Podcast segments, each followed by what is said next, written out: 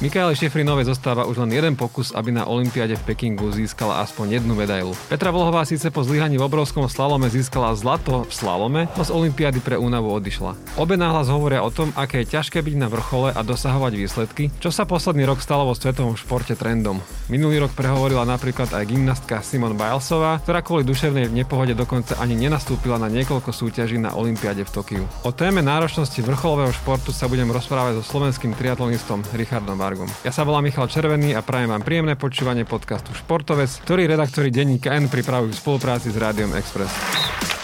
Športoví reportéri denníka N so svojimi hostiami hovoria o vrcholovom športe, pohybe, zdraví aj o tom, ako môže každý z nás začať športovať. Vítajte pri počúvaní podcastu Športovec. Tak Ríšo, vítaj v štúdiu. Ahoj Mišo, ďakujem za poslanie, som sa dlho nevidel. Ani ja teba. Tak poďme na to rovno z ostra. Spravila podľa teba Petra Vlhová správne rozhodnutie, keď sa rozhodla odísť skôr e, z, z Olympiády v Pekingu a odôvodnila to tým, že teda si chce dať väčšiu šancu na úspech vo svetovom pohári a že ten úspech na Olympiade možno ani tak už neverí a ani nie je nejako motivovaná? V prvom rade asi ja nie som e, ten človek, ktorý by mal nejako súdiť, ale môj názor na to je taký, že ak ten športovec sa rozhodne, že, že či z nejakej mentálneho hľadiska alebo fyzického, lebo vieme, že mal nejaké zranenie a uh, má Povedal, nejaké... že to nebolo to podstatné. Že... že to nebolo to podstatné, ale viem si predstaviť, že ten stres, ktorý, ktorý proste prežívala stupňovaný pred Olympiádou, počas Olympiády ako to nakoniec zakončila, že mohla dostať do takú, takú úľavu, že, že to naozaj mohlo tak opadnúť, že potom je naozaj veľká, veľký problém sa skoncentrovať na ďalšie preteky a možno aj nakoniec aj možno z fyzického hľadiska to je dobré, že, že sa dá možno dokopy a ešte dobuje dobré, dobré sezónu. My nahrávame v útorok, ona sa vrátila na Slovensko, mala tlačovú konferenciu, kde vyslovene povedala, že nebola motivovaná už súťaž na tej olympiáde. A keď sa na to pozrieme z pohľadu možno nejakého fanúšika, ktorý teda drží palce tým Slovákom, tak e, ako toto vníma, že uprednostnil ten svetový pohár, ktorý možno niektorí vnímajú ako, mm-hmm. že mhm. to je to robí pre seba, pre to olympiádu, ktorú robí pre krajinu. Vnímaš toto rozdelenie Svetého pohára a olympiády vôbec? Myslím si, že, že reprezentujeme krajinu, či sme na Svetovom pohári na mesostvách sveta alebo na olympiáde, ale každý sme aj individuálny človek za, tým, za tou reprezentáciou. A áno, niekedy je to také, také nahranie, že či, či to moje postavenie ako, ako reprezentácie je, navyšuje to, to svoje individuálne rozhodnutia, alebo, alebo naopak. Ja si teda osobne myslím, že ona nemá čo, alebo jej nemá kto čo vyčítať, pretože pre slovenský šport a pre vôbec pre lyžovanie jedna z najúspešnejších lyžiarok v histórii už momentálne. Takže môžeme, môžeme jej ruky, nohy boskávať, že ju máme. A to, že sa rozhodne neísť za ďalšou zlatou olimpiádou je možno nakoniec celkovo dobré, lebo možno ešte nazbiera ten zlatý globus e, a budeme ju mať aj do ďalších sezón. Ak by ju toto nejakým spôsobom mentálne opotrebovalo, nejaké vyhorenie, tak mohlo by ju to do, do budúcnosti, ten tlak by ju, by, by ju niesol do, do ďalších možno pre, e, ako súťaží, do ďalších rokov, by sa to mohlo loadovať a veľa športovcov má s týmto problém a nie každý má na to jak sa hovorí trošku vulgárne, že má na to gule to povedať. Mohla povedať napríklad, že ja neviem, mám vyvrtnutý členok, alebo tak pôvodne, prepáč, koleno ju bolelo. Bolo to vyhlásenie, povedal toto z trénera Mavra Pinyho, že je zranená, on to tak, tak povedal a ona je to nedalo a pár hodín predtým mala VRTVS vyjadrenie teda, že, že to nebolo len tým zranením, alebo aj to mentálnou vecou, čiže mm-hmm. pôvodne to tak aj zamýšľali. Áno, áno. Je to podľa mňa bere veľkú odvahu a možno to je aj jedna z vecí, že aká je veľmi úprimná, je to jedna z vecí, ktorú ja, ja si akože vážim ako, ako, ako človeka, že, že ísť týmto vôbec a samozrejme možno 60-70% ľudí to na Slovensku možno tak nezobere úplne, ale dajme tomu tých 30 dúfam rozumných to pochopí aj z toho jej hľadiska a nielen z toho, že ja nevyhrám tú olimpijskú, lebo však ona tam je iba vďaka mne, lebo ja ju platím z mojich daní. Hej. Ale ešte predtým, ako prišla tá zlatá medaila, tak ona mala veľmi tri nevydarené jazdy na samotnej olympiade. Najprv dve v obrovskom slalome, potom aj tú prvú v slalome. Mikala Štefrinová ešte horšie, tá obrovský slalom ani slalom nedokončila. Pozeráme sa na tom, že oni sú pod veľkým tlakom, aj ty už to slovo spomenul. Tak z čoho ten tlak vychádza? Ty ako športovec, ktorý už bol na dvoch olympiádach, tak keď si bol na tom štarte, čo, čo tam všetko na teba vplývalo? Ja by som povedal, že ja nebol som v takej pozícii, ako sú oni, pretože na nich sú všetky oči v podstate sveta, aby, aby vyhrali, lebo od nich sa to proste očakáva. Odo mňa sa očakávalo to, že vyplávam prvý z vody, že sa na tú olympiádu dostanem a že budem jazdiť vpredu a že budem v prvej desiatke. Ale asi málo ľudí verilo, že by som získal nejakú medailu. Hej. V tom zjazdovom lyžovaní to je obrovská koncentrácia, to je v porovnaní s mojím športom kde aj keď nejaká malý detail, niečo sa nepodarí, dá sa to nejako o, zvrátiť. Ale v tom lyžovaní je to podľa mňa hlavne mentálne a tá koncentrácia je veľmi, veľmi dôležitá. Preto aj tento tlak je ešte sa znásobňuje tým pádom.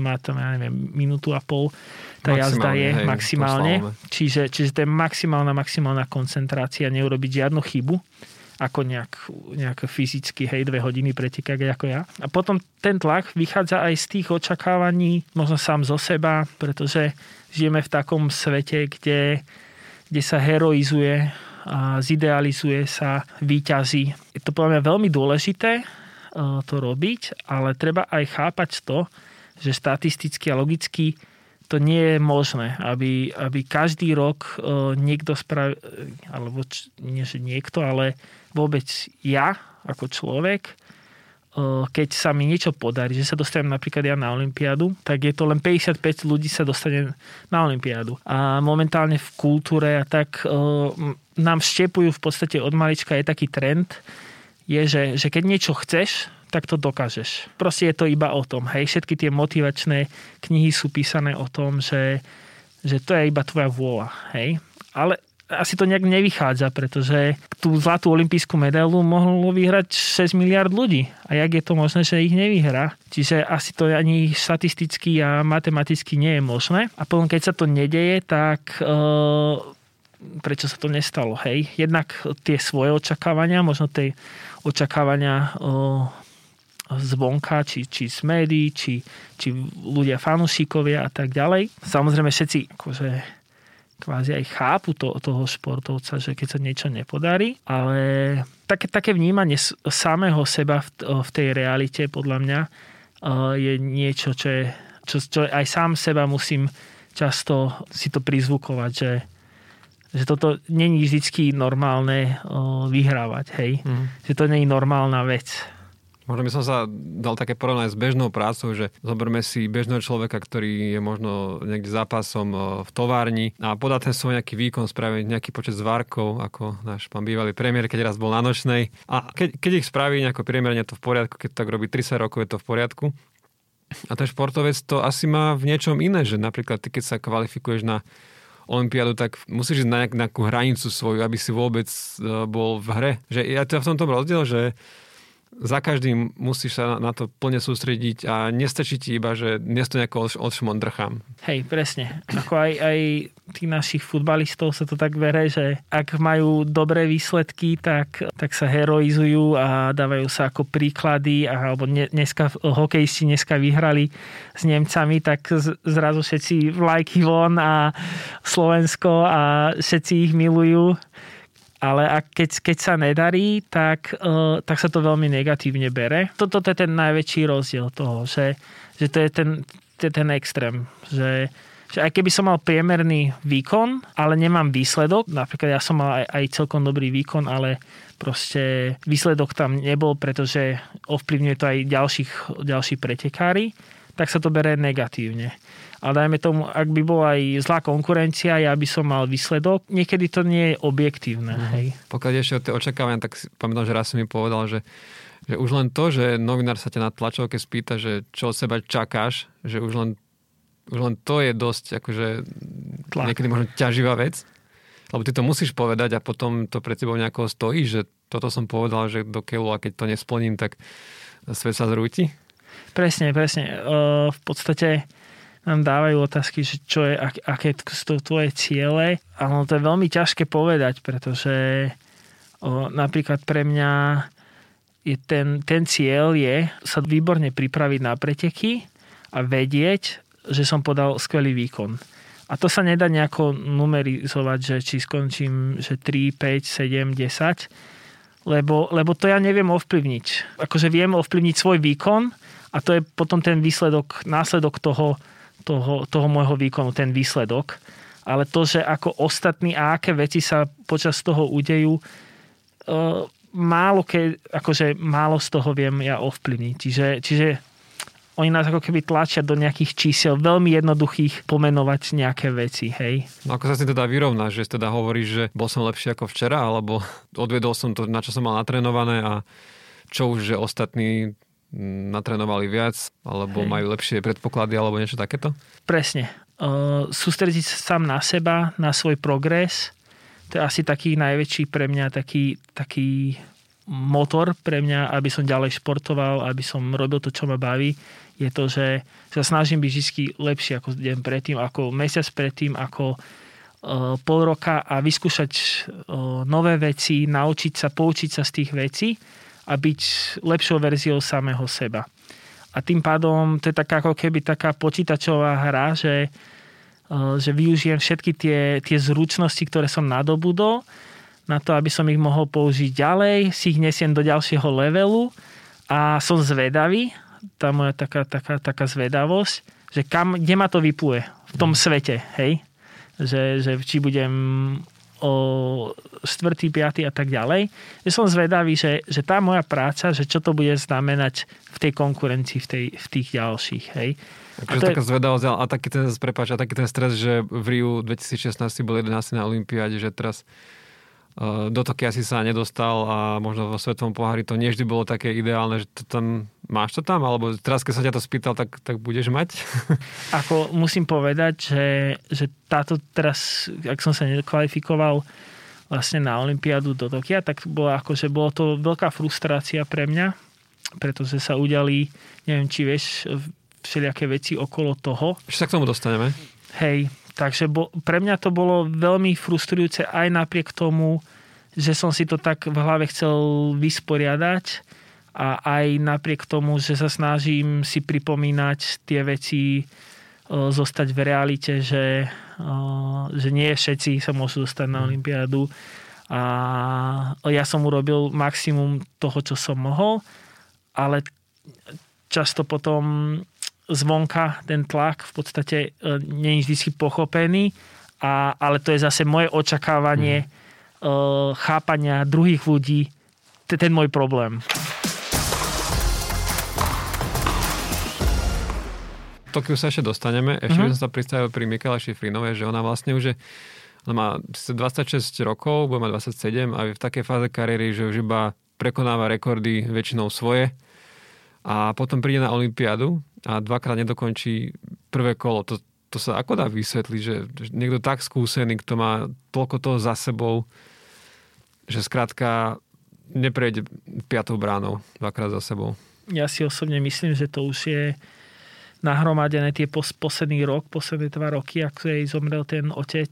Uh, myslím si, že veľmi podobná situácia sa stala aj v triatlone.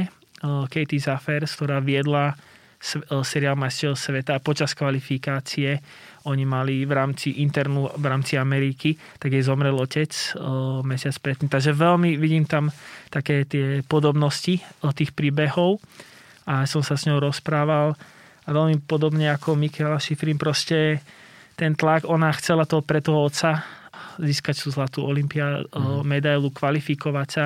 Že myslím si, že, že Mikaela, Mikaline nastavenie v hlave bolo, že, že bude aj za toho otca, že to tam niesla. Čiže, takže to bol teraz ten tlak podľa teba?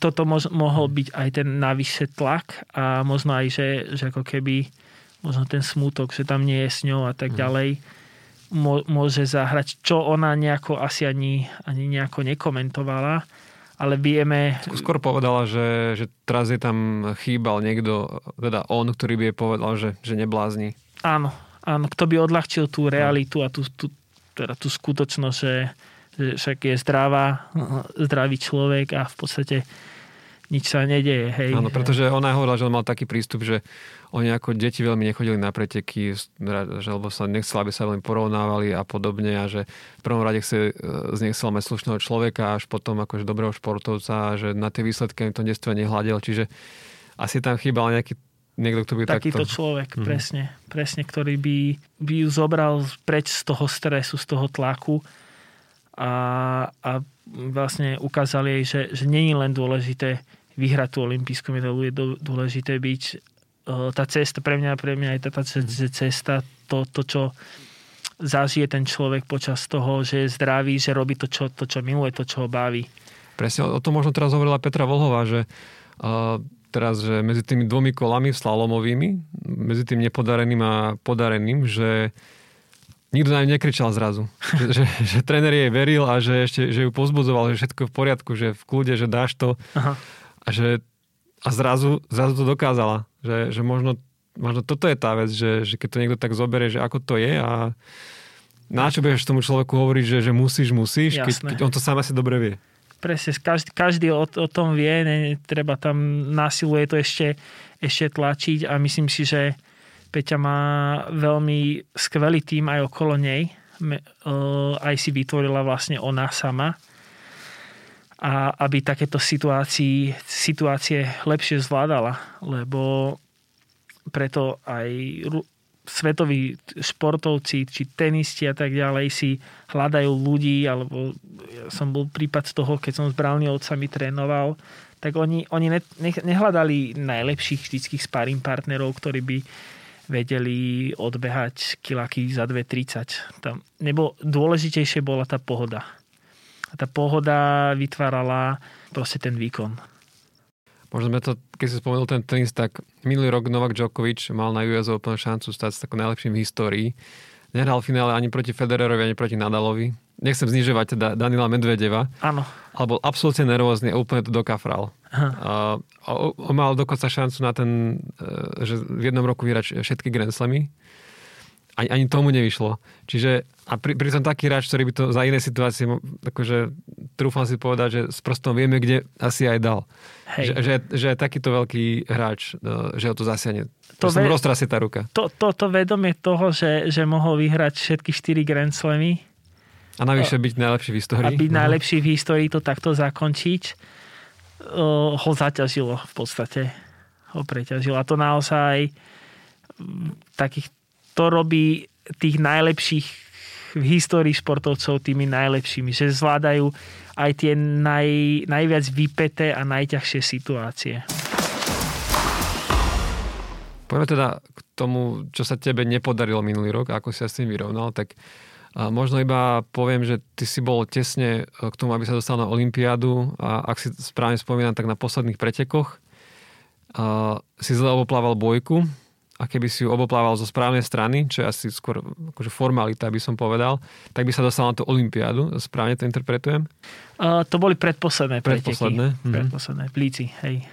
Takže ako sa Stalo sa ti to vôbec niekedy, že si oboplával bojku zo zlej strany? Som to počítal, že 140 medzinárodných svetových uh, podujatí mám za posledných uh, 13 rokov a stalo sa mi to prvýkrát a bolo to asi, asi v najdôležitejší, najdôležitejších pretekoch v kariére, že by som sa dostal na tretiu olympiádu. A no zle som prečítal e, vlastne e, rozpis strate, teda ja som to do, kvázi do, dobre prečítal. Nie, ja som to zle prečítal, ale oni zmenili trať uh, počas dňa pretekov.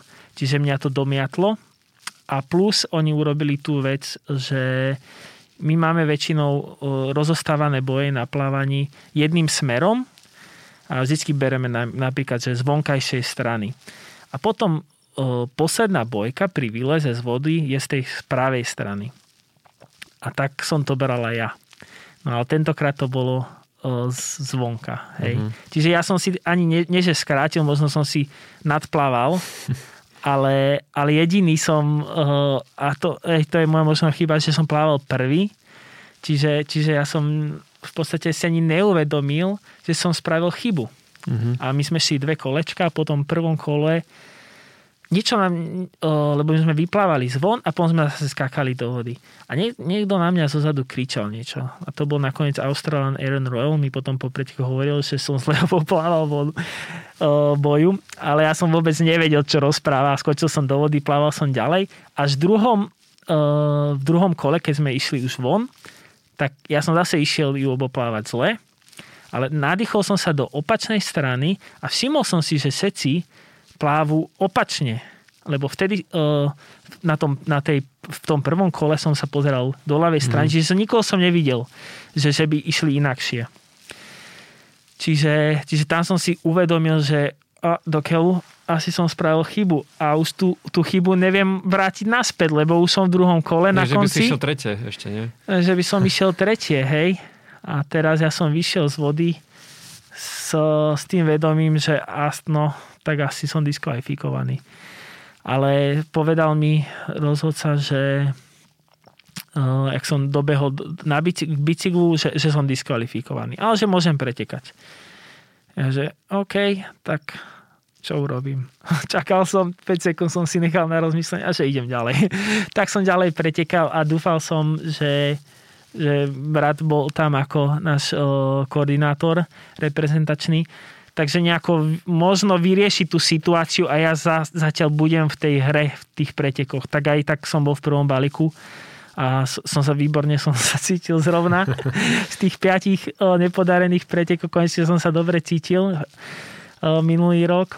A No a potom mi povedal, že je to definitívne. Čakal som na, tú jeho, na ten jeho spätnú väzbu, aby mi povedal, že či, či to mám dokončiť alebo nemám. A, lebo my sme mali v podstate o týždeň neskôr ešte jedny preteky v Mexiku, tak nebolo rozumné sa tam kvôli ničomu o, zničiť, lebo sme mali 5, 5 pretekov za 5 týždňov mm. na troch kontinentov. Taká bola kvalifikácia posledný minulý rok teda.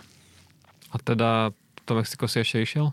Ako? To Mexiko si ešte išiel? To Mexiko som išiel a tam mi chýbal jedno umiestnenie. Ja som skončil 13. 14. a tam mi chýbalo jedno miesto, aby som sa e, dostal na Olympiádu. E, z 12, a 12 pretekov sa počítalo. A chýbalo mi, že 7 bodov, 8. Mm. Že z hoci ktorých 12 pretekov by som o jedno mieste o jedno miesto skončil lepšie, mm-hmm. tak... Uh, a v tom Líci by si bol určite bodovaný, minimálne 7 bodov, tam, tam, keby som presne, mm-hmm. lebo tam aj v tom balíku, jak sme boli, tak do 23, potreboval som byť do 23. miesta minimálne a s tými ľuďmi, ktorým som vedel, že viem behať, tak to bolo okolo 16. 15. No a ty potom, viem, že si ešte čakal, či sa nedostaneš ako nejaký náhradník e, do Tokia. Áno, Tam áno. ešte asi bol problém s, s covidom celkom, že by si aj to bol, možno sa chvíľku tam prišiel, tak e, veril si, že, že sa tam dostaneš? Že, že chceš počuť celú story, hej? Povedz, zaujímavé ma, že ako, hlavne ako si to prežíval. No, takže ono to bolo tak, že plus jedna z zaujímavých vecí, že triatlon dostal ďalšiu disciplínu a to bola štafeta aby, aby bola na Olympiáde. Dostala od Medzinárodného olympijského výboru, ale s tým, že nenavýši počet miest na Olympiáde. A táto to bola mix žena, žena, muž, žena, muž. A vlastne niektoré štafety sa kvalifikovali ako štafeta a vytlačili aj niektorých individuálnych, čo sa stalo aj mne že napríklad dvaja Holandiania, ktorí boli v olympijskom rebríčku za mňou, sa vďaka žie, ženám, že majú veľmi silné ženy, dostali na Olympiádu a nakoniec ani nepretekali uh, individuálne, ale pretekali len štafety, čiže tam to miesto že by bolo boli voľné. v tej, v tej individuálnej. Hej, to proste hm. ich stratégia bola, že vy ste sa síce že kvalifikovali ako štafeta, tak budete len štafetu, ale individuálne miesto, tých 55 miest nebude u individuálnych športovcov. Že to bola jedna z vecí zaujímavých. Uh, ďalšia, ďalšia zaujímavá vec bola, aj, aj to sme čakali, lebo Juhoafričan Richard Mary mal operáciu srdca nejak mesiac pred Olympiádou a naťahoval to, aj som sa s ním bavil, že, že či bude pretekať alebo nebude. On nakoniec, že, že teda pôjde a neštartoval. Čiže keby rovno povedal, že nejde, tak sa tam čo, čo je jeho, jeho, jeho osobné slobodné rozhodnutie, lebo on sa tam kvalifikoval a tomu ani neberem. Plus on, on asi trošičku strategicky vyčkával, že pôjde aspoň štafetu, ale jeho druhý uh, Schumann mal unavú zlomeninu, s ktorou startoval, čiže ani oni nešli ani štafetu nakoniec. Mm-hmm. Čiže to je ďalšia vec. A tretia, potom tam bol ten jeden uh, Belgičan, ktorý mal COVID a takisto neštartoval individuálny, ale štartoval štafetu. Lebo už potom, už potom bol po covide. Lebo to bolo zo pár dní. Všetky okolnosti išli proti Ríšovi Vargovi. A potom posledný, čo bola čer... ďalšia tá vec potom čeresnička na torte bola tá, že, že nejak dva týždne po Olympiade, tri týždne po Olympiade vyšlo, že uh, Igor Poliansky, Rus, eh, bol pozitívne testovaný pred Olympiádou. Na doping, nie na COVID, Na doping. Na doping, Nečakanie, ktorý tam pretekal. Mm-hmm. S jeho bratom, ktorý spolu, s ktorým spolu trénujú na všetky možné uh, drogy. To není, že, že zjedol nejaké pokazené meso, mm-hmm. alebo tak, že EPO, uh, testosterón a tak ďalej. Ešte, že? Taký, že, hej. Že, že, že ešte 90. roky len Armstrong štýl. No, ale veľmi zaujímavé bolo to to, že, že v, t- v to obdobie, a to sa stalo aj našej vlastne e, Romane Gajdošovej v triatlone, že obidva sme boli prví náhradníci, obidva sme neštartovali a takisto chytili aj Ukrajinku Jelistratovú. No a teraz mi povedz, že čo si prežíval.